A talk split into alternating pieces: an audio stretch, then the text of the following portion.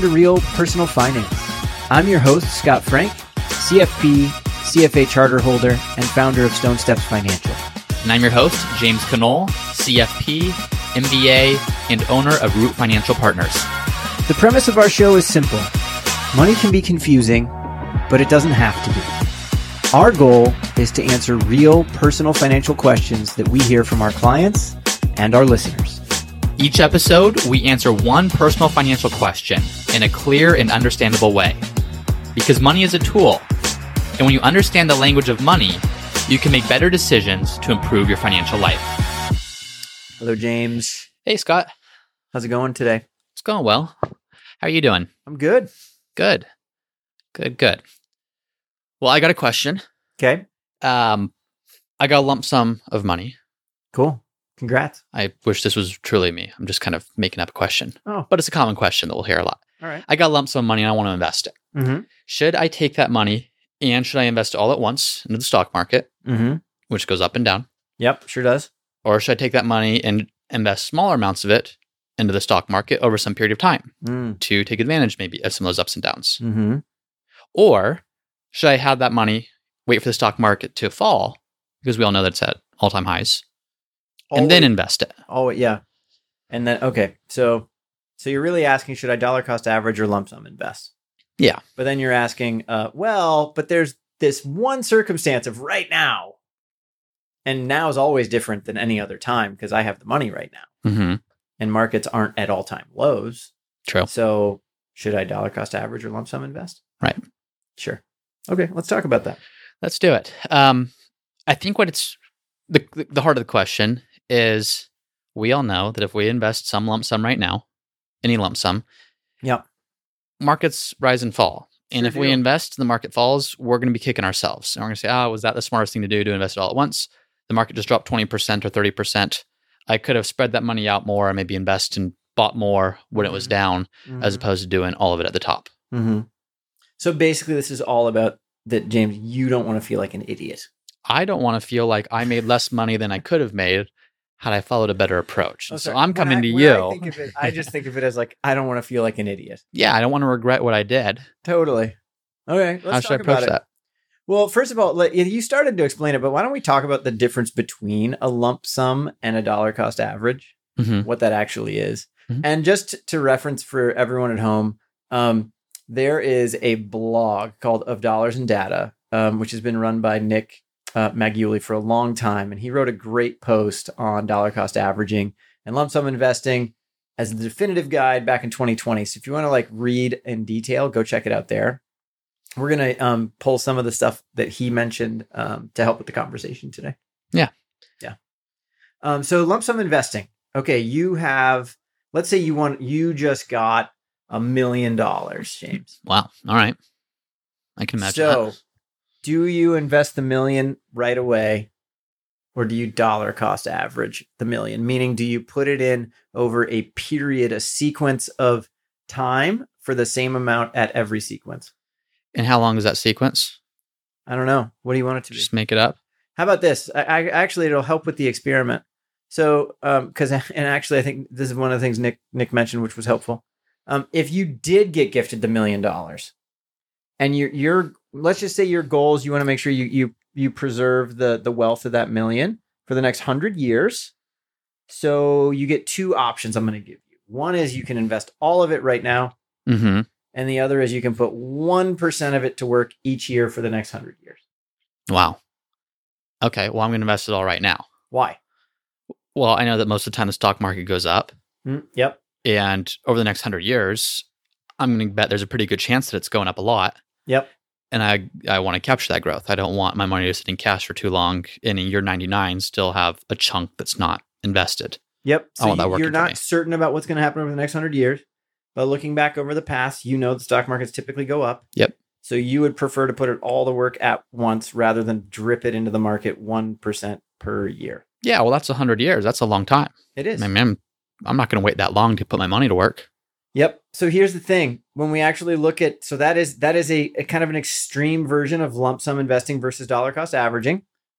But when you actually go look at all the data of what's better off, um, lump sum investing or dollar cost averaging, the conclusion that you just came to, just thinking that through, is the right one. Yeah. Just scaled down. Yeah. So the logic just gets scaled down. Exactly. Yeah. So on average, like markets go up hmm versus going down. And this is the same principle we were just talking about an episode two or, two ago. And we're talking about investing versus speculating, where you look at, just look at the statistics or probabilities. We can't if, if we could predict what was going to happen next week, next month, next year, this would be an incredibly easy decision. We wouldn't even have a podcast. We would wouldn't have a be like podcast. Billionaires traveling the world. we Yes. perfectly timed markets. We would perfectly time markets, you'd perfectly time markets, and it would just be a no brainer. Um, we don't know exactly what's going to happen. We do know that it always seems like the market's about to fall, whether we're in good times or bad times. It always seems like there's going to be a downturn. That's what the financial media is always telling us. That's just how we're kind of instinctually hardwired. Yeah. But if we ignore that, if we just look at probabilities, we looked at the fact that over on any daily return, the stock market's up more time than it's not Mhm. now just slightly has an edge to have a positive outcome over a day than to have a negative outcome. Mhm. Over a one year time period, the market goes up 75% of the time and falls 25% of the time over 10 years, 20 years.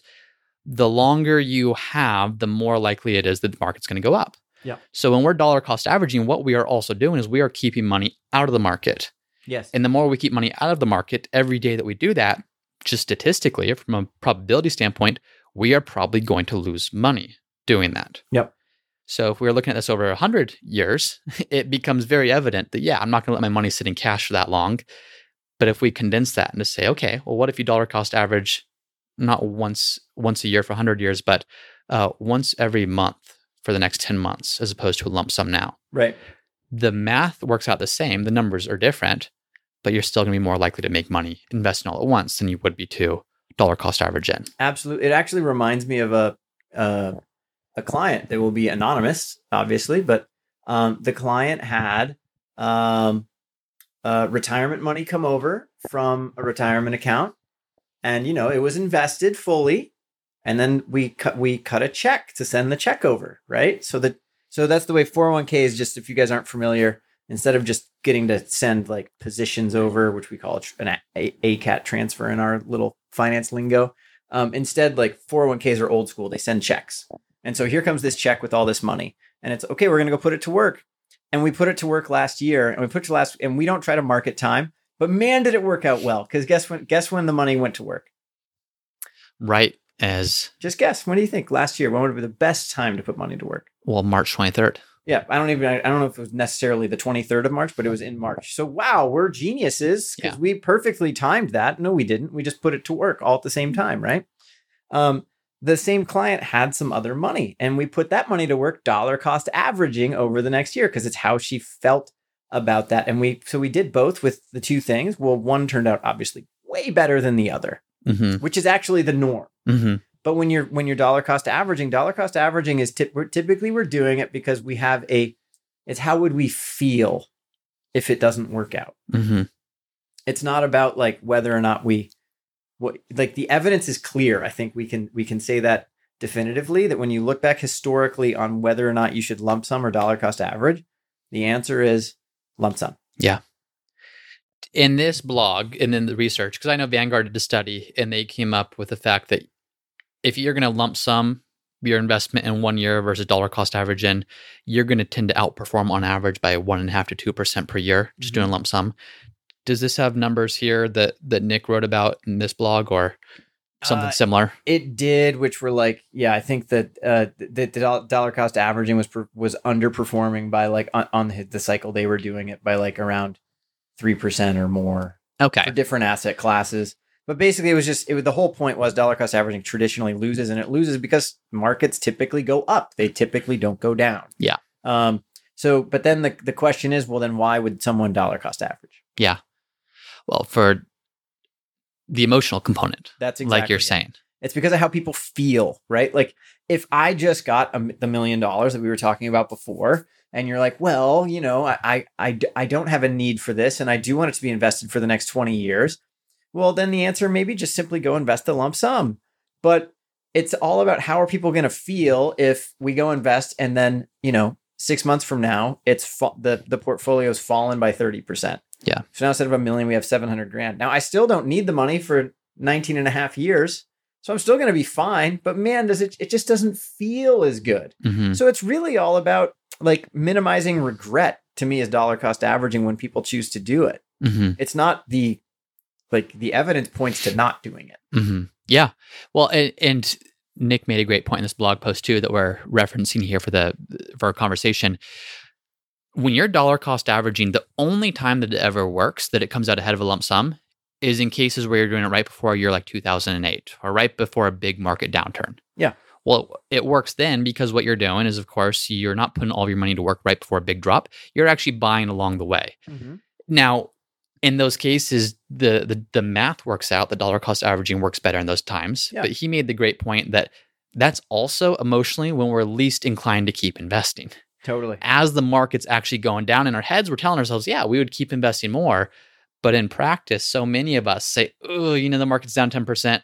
I'm going to hold gonna off. wait It's probably going to go down 20 Just wait a little longer. it goes down 20 odds probably going to go down 30 i, I had the, the opposite experience for you last year someone came to me looking to to invest and they were all in cash and they've been in cash for a while Uh-huh. and this has happened several times but this is just kind of a, a great example and literally verbatim the words to me were we're looking to for the market to pull back before we invest our cash skin in a pretty significant amount A long time.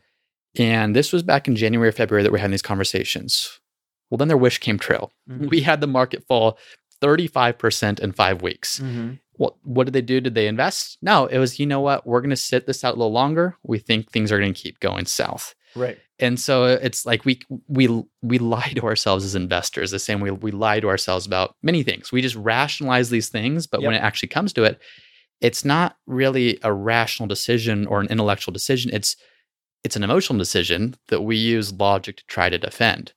So yes, you can dollar cost average, and it would work out for you in those I won't call it rare, but those cases where the market does drop more significantly.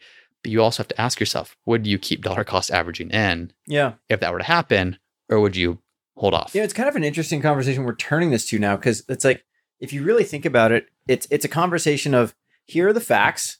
Lump sum is typically better than not. So if you believe those facts and you just want to dive right in, the answer is like go lump sum invest. And now with that, I want to add the caveat that like most people are not investing 100% in the stock market. Yeah.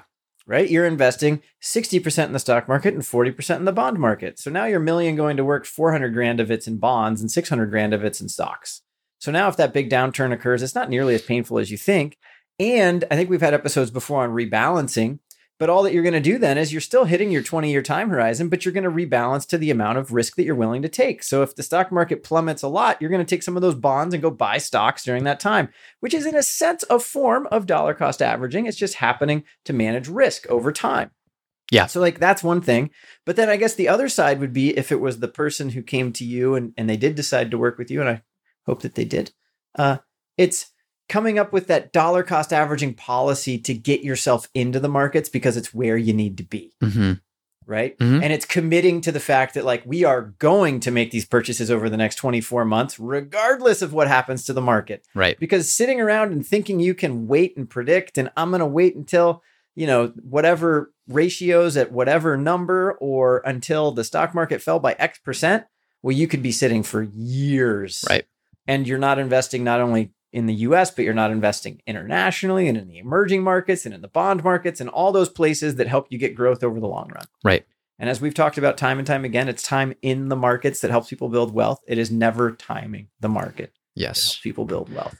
Yes, absolutely. And you need to look at the their neither decision is without risk. The risk is if you do the lump sum all at once, yes, there's a risk that it drops. And now history has shown us that those drops are temporary. Temporary could be six months, it could be a couple few years, but it's Yeah. temporary. The risk of not putting in everything at once is a permanent loss of whatever gains you're not capturing while that cash is on the sidelines. So it is the short answer when people ask, or the short answer for the purpose of today's episode is you are going to be better off investing in lump sum than you would dollar cost averaging. But to Scott's point, we're humans, we're emotional, or we are creatures that don't like to do things that we end up regretting.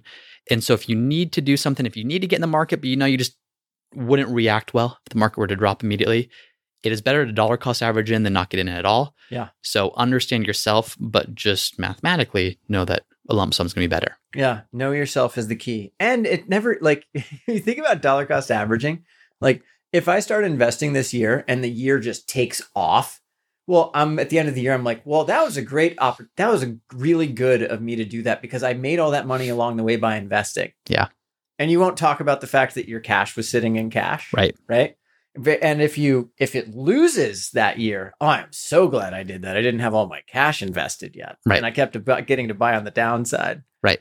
The lump sum wins most of the time, but then the lump sum you feel horrible if you don't win on that one time. Mm-hmm. Go in. Mm-hmm. So it's Yeah. like, what? Which of those? Which medicine do you want? Pick Yeah. the one that's for you, but pick the one that works, and and just know that at the end of the day, lump sum. The evidence shows that's the the way to go. Yep. Agreed. Well, I think that's uh, that's a good review of this. I don't think there's any points in here that we haven't looked at yet. No, I think that's good for today. Okay, awesome. Thanks, Scott. Thank you. Thank you for listening to another episode of the Real Personal Finance Podcast. If you're enjoying the show, please subscribe and let us know by leaving a five star review. And if you have a question that you'd like for us to answer, then head over to the Real Personal Finance website at realpersonalfinance.co. And there's a section on the bottom of each page there where you can submit your question for us to answer in a future episode. Thanks again for listening, and we'll see you next time. This podcast is for informational and entertainment purposes only and should not be relied upon for a basis for investment decision. This podcast is not engaged in rendering legal, financial, or other professional services.